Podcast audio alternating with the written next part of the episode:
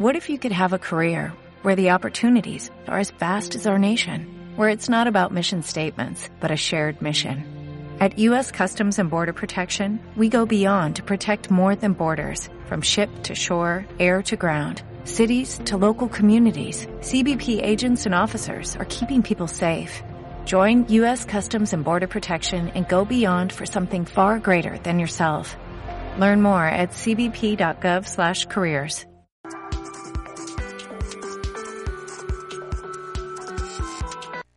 Hola, hola, hola a todos. Bienvenidos a un nuevo episodio de podcast con el profe Juan C.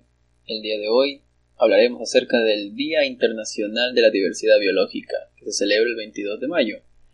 En nuestro menú contaremos con cuatro aspectos que el primero considera que es la biodiversidad en concepción o de acuerdo a la ONU. El segundo ítem que trataremos el día de hoy es ¿por qué es tan buena la biodiversidad? Lo trataremos con un artículo que he traído acá para mencionarles. Y el tercer punto contempla una entrevista a una profesional de ambiente y activista ambiental. Y como cuarto punto tendremos un mensaje de la ciudadanía como cierre de este episodio. Así que sin nada más que decir, empezamos.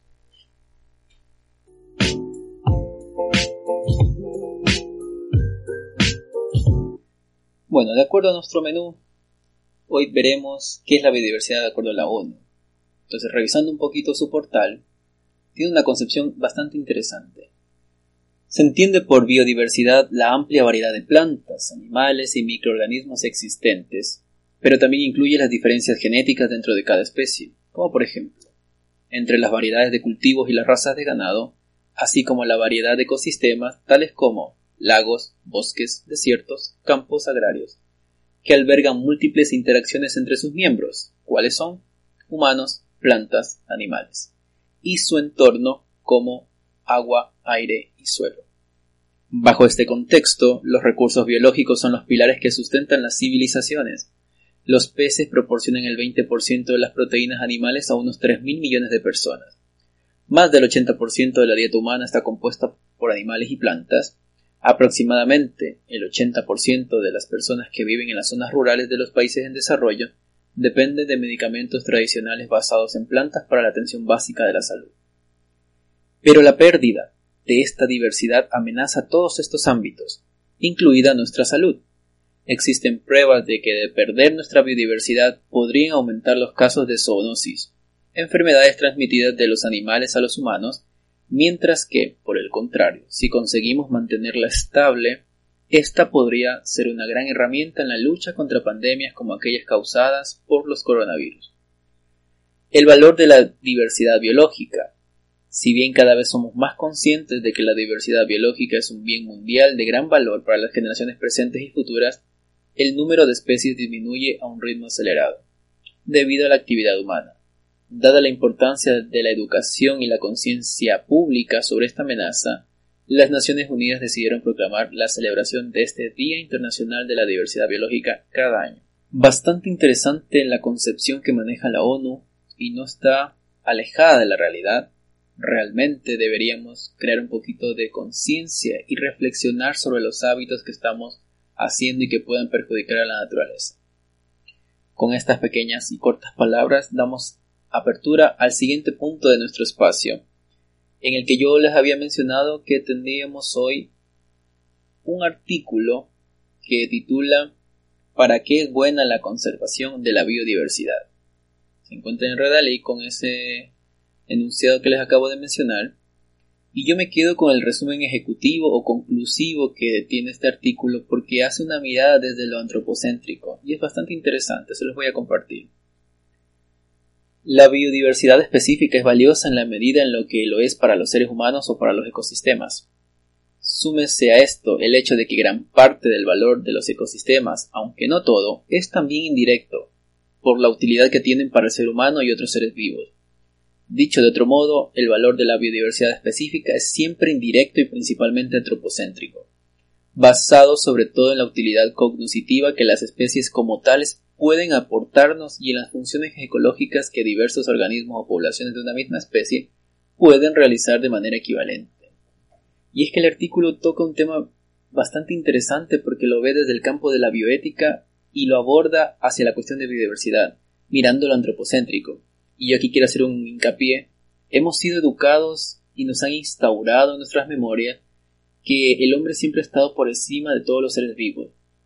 Y ese concepto o constructo que se ha ido construyendo a lo largo de los años debería ser cambiado de aquí en adelante, porque el ser humano debería ser considerado como una parte o elemento adicional que forma de manera integral la, a la naturaleza. Si nosotros cambiamos esta mirada, yo creo que podríamos dar paso a la conservación de las especies y de la biodiversidad como tal. Para ampliar un poquito más esta concepción del Día Internacional de la Biodiversidad y qué aspectos contempla, quiero dar la bienvenida, y como tercer punto, a la entrevista a una profesional de ambiente. Gracias por estar en nuestro espacio. Bienvenida, Evelyn.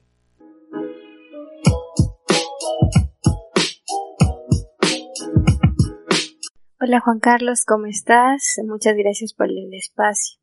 Eh, mi nombre es Evelyn Saldaña, soy ingeniera ambiental de profesión y ambientalista en proceso.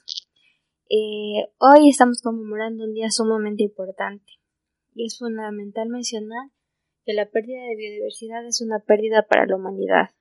Realmente debemos hacer conciencia sobre el valor de la naturaleza y toda la biodiversidad que habita en ella, tanto para presentes generaciones como a, a las futuras generaciones. Gracias por haber venido, Evelyn. Hoy tengo dos preguntitas para ti. Queremos conocer un poquito lo que manejas de manera profesional.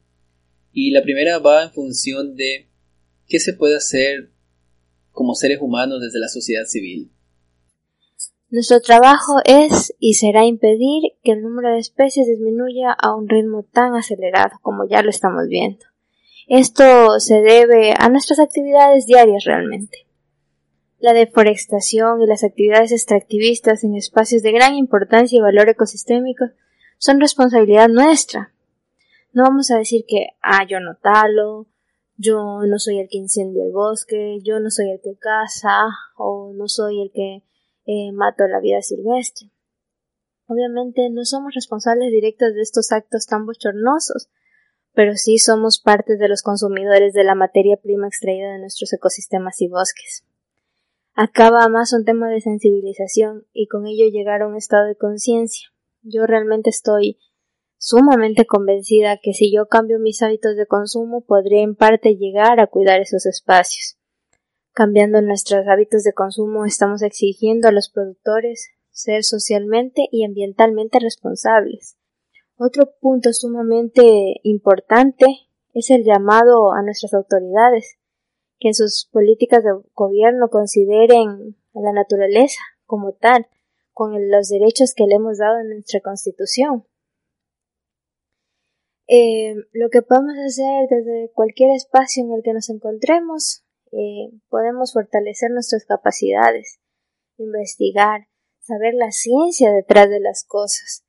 Pero lo más importante es tomar acción.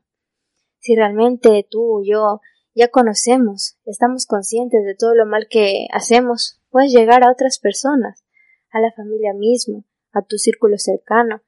Yo creo que es sumamente importante reconocer que es un deber humano enseñar al que no sabe, y qué mejor enseñar a proteger y desarrollarnos de manera sostenible. Y bueno, actualmente hemos visto que es sumamente importante generar información con base científica y también estamos peleando con un enemigo invisible, pero sumamente dañino, que es la desinformación. Esto también es un llamado a que tomemos eh, como fuentes oficiales, sitios web, bibliografía, eh, y personas que están haciendo ciencia, que se preparan en ello, y, y poder informarnos, capacitarnos, mejorar nuestras capacidades. Y la siguiente pregunta o punto que quiero que nos dejes, por favor, Evelyn, corresponde a un mensaje final para la población. ¿Cómo se puede aportar? En conmemoración de este día, y mi mensaje a todos es, no importa en donde te encuentres, eh, si trabajas, estudias, eh, estás en casa, es un llamado a la acción realmente. Ya mucho tiempo hemos sensibilizado muchísimo, Ahora ya tenemos que pasar a un estado de conciencia y que nuestros actos nos definan realmente. Eh, en casa podemos hacer muchos cambios. Hago un llamado también para que tengan sus propios huertos en casa, cambien, tengan alternativas a, a las actividades diarias. Y pues nada, muchas gracias por el espacio, Juan Carlos. Gracias por tu participación, Evelyn. De verdad, es un apoyo fundamental que muchos profesionales estén sumando a nuestro espacio, lo cual le da realce porque queremos también ver las otras disciplinas que se suman o que se van sumando en el tiempo. Una vez que hemos finalizado nuestra entrevista y como mensaje a la ciudadanía, que es nuestro cuarto punto, hemos tocado temas bastante interesantes. Temas como la deforestación, el antropocentrismo, la pérdida de la biodiversidad. Y realmente quiero llegar con este mensaje final de que reflexionemos. Reflexionemos, concienticémonos. Realmente, y como lo dijo Evelyn, tratemos de estudiar, porque el verdadero enemigo está en el desconocimiento, en la ignorancia. Yo creo que es fundamental prepararse día a día para evitar este... este virus que de verdad tenemos a nivel académico, de que desconocemos muchas cosas y a veces por desconocimiento hacemos lo incorrecto. Yo creo que una vez que nos preparemos de a poco, porque no tiene que ser instantáneo y completar un cien por ciento del conocimiento que ya existe, sino que tiene que ir creciendo paulatinamente. Una vez que nos estemos instaurándonos o estemos adentrándonos al tema de prepararnos para poder en esta ocasión conservar la biodiversidad, yo creo que podremos hacer varios aportes y aportes gigantes en pro de la conservación de la naturaleza como tal.